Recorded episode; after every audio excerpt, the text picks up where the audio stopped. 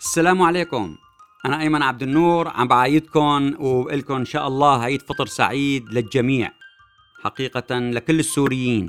ببعث لكم هالمعايدة من لوس أنجلس، سواء اللي داخل سوريا، سواء اللي خارجها، اللي قاعدين ببيوتهم، اللي قاعدين بالخيم، اللي قاعدين بالمخيمات، اللي مشتتين ببقاع الأرض من هالسوريين الرائعين كلهم. إن شاء الله يعني رمضان الجاي بنكون كلنا في منازلنا والكل في بلداته وقراه وعمله، والكل سالم غانم إن شاء الله.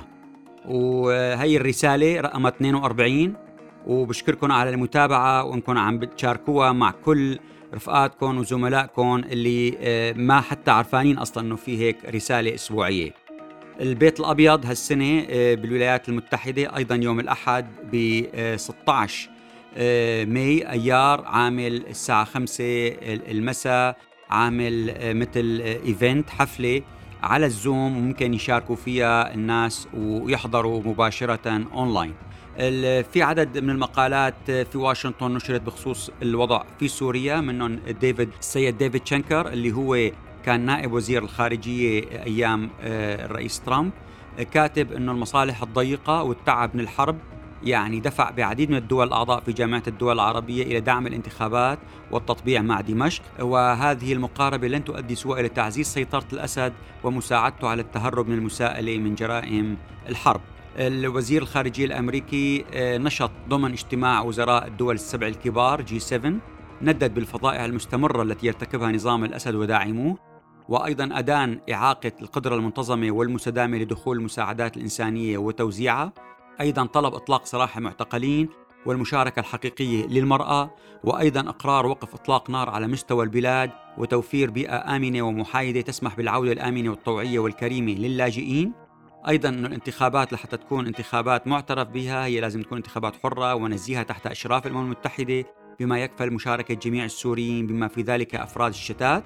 فإذن هي اللي نجح وزير الخارجية في عمله. الرئيس الأمريكي كان حقيقة مميز وعمل تحريك لكل الجو، أنه ما عم جاب سيرة سوريا أبداً في كلماته السابقة، لكنه هو مدد حالة الطوارئ الوطنية وذكر حكي لأول مرة يذكر، يعني حتى الرئيس ترامب ولا الرئيس أوباما كان يذكر سوريا بهذه التعابير القاسية، اللي هي قال أن تصرفات النظام السوري تشكل تهديد للأمن القومي والسياسة الخارجية واقتصاد الولايات المتحدة.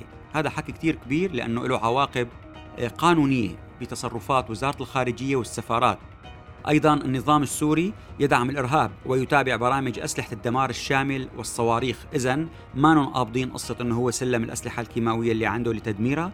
أيضاً قال أنه النظام السوري يقوض الجهود الأمريكية لاستقرار وإعادة إعمار العراق، وبالتالي أيضاً له بعد تشويش وفوضى بالمنطقة، وقال أنه وحشية النظام وقمعه لا تعرض فقط الشعب السوري للخطر بل تولد حالة من عدم الاستقرار في كل المنطقة. يعني إذن هو خطر وغير عامل عدم استقرار في المنطقة كلها. هلا الأستاذ أحمد الجربا اللي هو رئيس تيار الغد عمل مقاربة مختلفة عن العروض الأمريكية، قال أنه لا، لازم يكون تحريك الملف عبر مبادرة عربية تقودها السعودية ومصر وقطر. قال أنه هدول إلهم تأثير بالملف السوري داخل سوريا وإلهم وزن خارجها، وبالتالي غيابهم هو اللي أدى إلى أنه تملأ الفراغ دول أخرى إقليمية أو دولية بالشعارات الفارغة أو بالوجود العسكري والأمني الذي صادر مساحات السياسة وقسم سوريا بين احتلالات متجاورة ومتزامنة. يعني كمان أيضاً كلام كبير بالنسبة لما يجري داخل سوريا. الدكتور رياض نعسان آغا الشخصية الوطنية المعروفة حقيقة كمان أكد على أهمية هيئة حكم انتقالي مدني تتضمن مجلس عسكري لحفظ الأمن وإعادة هيكلة الجيش وأجهزة الأمن ضمن معايير وطنية. الدكتور عزمي بشارة خرج على تلفزيون سوريا وعمل رسائل شرح فيها بعض الوقائع، مثل قال أنه النظام غير قادر على الحكم ولم يستعيد شرعيته الدولية، أمريكا لا تدفع أحد للتطبيع مع النظام لكنها لن تمنع أحد من التطبيع معه. يعني هي كمان حكي مهم. لا تحرك الآن دولي لإيجاد حل في سوريا يكون نتيجته ذهاب الأسد.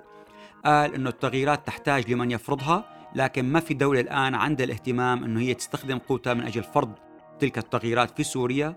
وقال أنه النهاية لازم تتطلب لحتى نقدر نوصل للشعب السوري لنهاية سعيدة لازم يكون منظم، يحسن إدارة اتحادات الطلاب والنساء والأطباء يعملوا مؤتمر سوري عام بيطلع منه مؤسسة قيادية سياسية تتحدث باسم الشعب السوري كله، وأن تكون مقنعة وأن تملك قاعدة اجتماعية شعبية داخل سوريا وخارجها، وتكون مصرة على أمرين: وحدة الشعب السوري ووحدة سوريا.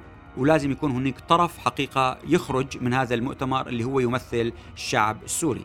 هلا يعني قديش أمر قابل للتنفيذ؟ كل الناس صارت مدركة أنه لازم يصير هالشي، وحذر أنه إذا ما صار فأن سوريا متتجه إلى التقسيم ضمن 4 حكومات و4 مناطق كما ذكرت أنا وبالتفاصيل في رسالتي رقم 21 بديسمبر كانون أول 2020 قبل 5 أشهر.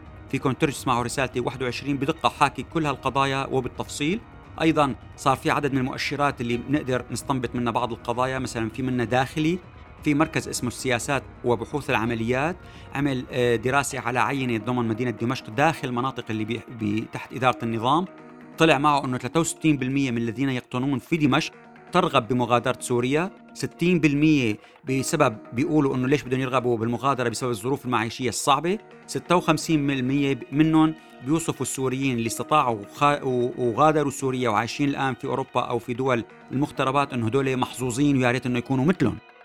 وفي أيضاً تغيرات مؤشرات دولية، منها تراجع الدور الروسي مثل ما شفنا بالحدود الأوكرانية، تراجعت القوات الروسية بعد الضغط الأوروبي والأمريكي. أيضاً السودان تراجعت عن الاتفاق اللي كانت بتعمله مع روسيا بإنشاء السماح لها بإنشاء قاعدة بحرية روسية قرب مدينة بورسودان على البحر الأحمر. وبالتالي واضح أنه لازم المعارضة السورية وقيادتها السياسية تضع خطة يعني تكسب من المؤشرات الجديدة الآن في التوازنات الدولية. أيضاً في ضمن الداخل في سوريا في مؤشرات كبيرة على قضية تغيير وزير الدفاع العماد علي عبد الله أيوب، هو انتهى بالسن لأنه وقت اللي بيبلغ السن القانوني لازم قدامه حالات إما يتقاعد يطلع. يبدو القائد العام اللي هو رئيس النظام السوري ما خلاه يتقاعد، لكن أيضاً ما عمل له تمديد، بكثير من الأحيان بيصير تمديد سنة، عمل له فقط استبقاء، وبالتالي شهر واحد بنهايته ممكن يعيد استبقائه قرار جديد. لكن واضح أنه هو عم بيستنى تشكيل الحكومة الجديدة اللي يفترض بالدستور تكون بعد الانتخابات رئاسة الجمهورية، وبالتالي إذا شكلوا حكومة جديدة فممكن أحد الاحتمالات الكبيرة أن يتم إخراجه من وزير الدفاع وبالتالي يتقاعد لأنه مبعد الاستبقاء قائم. وأيضاً بيتم تعيين أحد من الشخصيات ال3 الآن مرشحين بدل لإله، وممكن يكون أيضاً يتم تعيين بعد ما صار في حرج كبير لرأس النظام أنه ما في رئيس أركان في سوريا. الرئيس الأركان الآن اللي بوقع عنه هو ضابط روسي بيرأس أيضاً غرفة العمليات اللي مع كل القوى الموجودة على الساحة السورية، وبالتالي ممكن يتم تعيين أيضاً رئيس أركان إضافة إلى وزير الدفاع. فلنشوف الأيام قريبة بتكشف هالقضايا كلها. بالنسبة لانتخابات رئاسة الجمهورية، السيدة بروين إبراهيم اللي كانت الأكثر مرشحات أن تكون هي في مسرحية انتخابات الرئاسة هي اللي تكون ضمن القائمة النهائية الكبيرة الأولى، لأنه هي سيدة وتمثل أصول كردية، وبالتالي عملت كتاب اعترضت فيه على المرشح الرئاسي محمود مرعي، وذكرت أنه هو كان مقيم بال2013 في مصر وحضر مؤتمرات المعارضة كلها فيها، وحضر في أوروبا، وحضر أيضا مؤتمرات المعارضة في إسبانيا. فعم بتقول أنه هو الدستور بيقول لازم يكون آخر 10 سنوات مقيم في سوريا، وهو خالف هذا النص وبالتالي تسقط عنه إمكانية ترشيحه. المحكمة الدستورية العليا ما يعني أخذت ما أصدرت قرار بهذا الخصوص، قبلته وقبلت بترشيحه، وهو الآن مرشح أساسي من 3 مرشحين اللي بيكون يخوضوا الانتخابات بالترشيحات الأساسية من 20 ل 26 أيار مايو، هذا بعد كم يوم. لكن نحن سألنا قال هذا الحكي غير صحيح اللي ذكرته السيدة بروين، لأنه هو موفد. الشخص الموفد يعتبر كأنه مقيم، يعني إذا أنت عندك دبلوماسي في وزارة الخارجية هو أوفد ل4 سنوات للسفارة السورية في ألمانيا، فهو لا يعتبر غادر سوريا أو هو تارك سوريا، هو يعتبر كأنه مقيم على أراضي الجمهورية العربية السورية، كونه موفد لصالح إما وزارة أو مؤسسة سورية داخل سوريا. فهذا تبريرهم كان طريقة الإخراج تبعهم. هلأ الأستاذ عصام خوري قال إنه شو هالشعار مكملين معك على الحلوة والمرة، اللي شيء كأنه داعين الأسد على فنجان قهوة، هو رئيس دولة، شو أنت عم تعمل يعني؟ شو داعي لأنه تشرب قهوة معه؟ الأستاذ عدنان ترابيشي أيضاً لاحظ ملاحظة مهمة، أنه كل الشعارات تأتي من طرف الشعب، يعني الشعب بيقول منحبك، سوا، معك، مكملين، بينما في كل دول العالم هي بتكون من طرف المرشح. المرشح بيقول أنه أنا بوعدكم حقق الإنجازات التالية إذا انتخبتوني، بوعدكم حقق مطالبكم التالية، بوعدكم عندي المخطط التالي لحقق الوعود اللي أنا بوعدكم فيها. فهي كلها يعني سوريا حالة فريدة، بيقول أنه يعني شيء عجيب. أيضاً الأستاذ عبد المجيد بركات اللي هو العضو الهيئة السياسية وضمن الائتلاف السوري أطلقوا حملة اسمها للمحاكمة لا للحكم، هدفها هي السياسي إعلامي لمواجهة عملية التزوير الجديدة التي يخطط لها النظام في مناطق سيطرته، وبالتالي فضح كذبة الانتخابات ومسرحيتها للبعثات الدبلوماسية العربية والمنظمات الدولية والجاليات السورية في المختربات ووسائل الإعلام. تجمع أحرار حوران ذكر أنه هو النظام السوري يتجه إلى إلغاء المراكز الانتخابية الخاصة برئاسة الجمهورية بمحافظة درعا بعد تهديد الأبناء المحافظة للمسؤولين والقائمين على تلك البرامج، وبالتالي تخرج حوران أيضاً من الناس اللي بيقدروا ينتخبوا، عندهم صناديق مثل المناطق اللي هي تحت الإدارة الذاتية وأيضاً شمال غرب سوريا. التوقعات الآن أنه يبلش النظام السوري يعطي الأمر بالمسيرات الشعبية تبدأ بعد 20 شهر، ويعني هذا ما يجري بالنسبة لانتخابات الرئاسة. أيضاً صار في ضربات إسرائيلية على مناطق باللاذقية وبطرطوس وقرب مصياف الساعة 3 تقريباً صباح يوم الأربعاء 5 أيار مايو، ضربوا عدة مواقع حول مصياف، دير شميل وقرية السويدة، وباللاذقية دوار رأس شمرة والرمل الجنوبي، الحفة، قرية رأس العين. طالت ما تم تسريبه هو مستودع للفرقة الرابعة، وأيضاً فوق مصياف مستودع للصواريخ وبعض المستودعات اللي عم بيخزنوا فيها الأسلحة الإيرانية اللي كان معدلة تنقل للداخل السوري اللي وصلت عن طريق البحر. أيضاً تاني يوم مباشرة كمان اتصل رئيس الوزراء الإسرائيلي نتنياهو مع فلاديمير بوتين وشكره على أنه ما تصدوا للطائرات الإسرائيلية، لأنه القصف كان على بعد فقط 3 كيلومتر من مركز تنصت رادار روسي، وتم التداول عن الحديث عن القضية السورية بين بوتين ونتنياهو. أيضاً صحيفة سوريا ديركت حكت عن شو اللي عم بيصير حقيقة في مناطق شمال غرب سوريا بين منطقتين اللي بيتنازعون تحت النفوذ حكومة الإنقاذ وتحت نفوذ الجيش الوطني والحكومة المؤقتة التابعة للائتلاف. عم بيقول إنه إذا أنت بدك تعبر معبر قطمة دير بلوط مثلاً من مدينة الباب بريف حلب الشمالي لمدينة إدلب، بدك تقعد تستنى على الدور وفي تفتيش وإجراءات أمنية كأنه أنت مسافر لدولة تانية. ونفس الشيء إذا بدك تعبر من المعبر الثاني الغزاوية اللي هو على دارة غزة واللي كان مخصص للحركة التجارية وبعدين سمحوا للمدنيين يعبروا فيه، فكمان يعني كأنك رايح أنت لبلد تاني. حتى أنه المواد الغذائية مثلا بعفرين أسعارها أقل من المناطق اللي تحت حكومة الإنقاذ، وبدك تدفع جمارك مثلا إذا بدك تعبر على قطمة بدك تدفع لحكومة الإنقاذ جمرك، قدام المجلس المحلي لمدينة عفرين أيضا بدك تدفع لهم، إذا بدك تدخل لمدينة عفرين بدك تدفع لهم كمان جمرك. أيضا على حسب المنطقة في حواجز تابعة لأحد الفصائل العسكرية بالجيش الوطني بياخدوا مبلغ كتير صغير رمزي يعني، فكمان بياخدوا هالمبلغ الرمزي. فإذن كأنك أنت عم تطلع من دولة لدولة أخرى. في المناطق شمال غرب سوريا أيضا اللي جرى الآن حديث كتير كبير وأخذ ضجة قضية رأي عام اللي هي الطفلة نهلة عثمان ووفاتها، حقيقة مأساة كبيرة جداً. أما والدتها اللي بتركيا عملت فيديو ردت عليها وكذبتها للأم أخواتها 5 بنات لنهلة عثمان المقيمات في إدلب، وأخذوا عطا وطلعت عدة بيانات وتقرير للطبيب الشرعي وصار ضجة حوالي الموضوع. الموضوع الثالث اللي عمل ضجة أيضاً تقرير الإندبندنت ومنظمة أنقذوا الأطفال عن حالات الانتحار حقيقة اللي صايرة في منطقة شمال غرب سوريا، عم تقول أنه وصل العدد ل 246 حالة انتحار و1748 محاولة انتحار بخلال 3 أشهر بس الأخيرة من العام الماضي ل 2020، قفزة 90% من عام 2019. من هدول الأطفال 42 طفل تحت ال15 اللي انتحروا، و18% هن من المراهقين والشباب اللي عمرهم بين ال16 وال20. يعني الله يعافينا ويعافي أولادكم وينجيها للكل أولاد السوريين حقيقة، لأنه شيء مأساة لازم يتم تداركها. طلعت أيضا تظاهرة في منطقة شمال غرب سوريا وفي دعما لما يجري مع أهلنا في الأقصى وفي القدس الشرقية، ورفعوا شعارات من حاصر وجوع الفلسطينيين في مخيم اليرموك لن ينصروا القدس، بيقصدوا النظام السوري ومحور حزب الله وإيران اللي ما طلع منهم أي كلمة ولا عملوا مظاهرات. وبيقول أنه نحن لأن التهجير جريمة ولأننا ذقنا مرارته من سوريا نحن مع حي الشيخ جراح، وبالتالي هدول أهل إدلب الأبطال أيضا متضامنين مع أخوتهم الفلسطينيين داخل القدس الشرقية، وما رايدين حدا يركب على ثورتهم ويستغلها ويحرفها عن مسارها وينسبها لإله. الدمشقيين حقيقة بعد ما توزعت صورة لكيف نادي الشرق كله مهبط اللي بيحمل تراث دمشقي سوري، وتشكلت حكومات ولقاءات وعقدت اتفاقات فيه، يعني مأساة حقيقة خسارة هذا الصرح التاريخي القديم.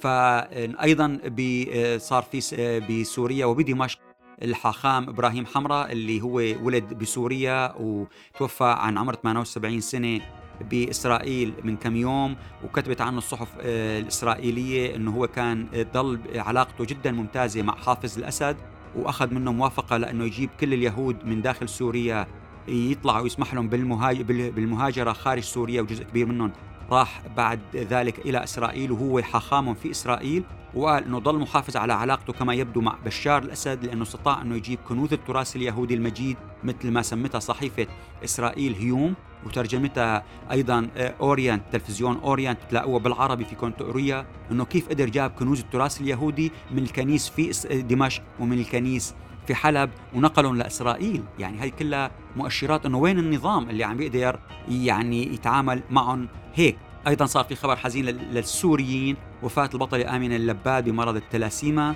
وهي اللي كانت عضو حقيقة الفريق السوري للروبوت الآلي اللي فاز قبل 3 سنوات بجائزة الإلهام، وكان هو مصدر إلهام لكل الشباب السوري بكل مناطقه، لأنه هالإبداع اللي عملوه فازوا بهالجوائز وجالوا بكل دول العالم تم تكريمهم، فالله يرحمها. ومنوعدك أنه إن شاء الله يطلع جيل قادم يعني بنفس الرسالة وبنفس العظمة وبنفس الإبداع وبهالإلهام اللي ألهمتيهم إياه، ويحط صورتك دائما وتنعمل جائزة باسمك إن شاء الله.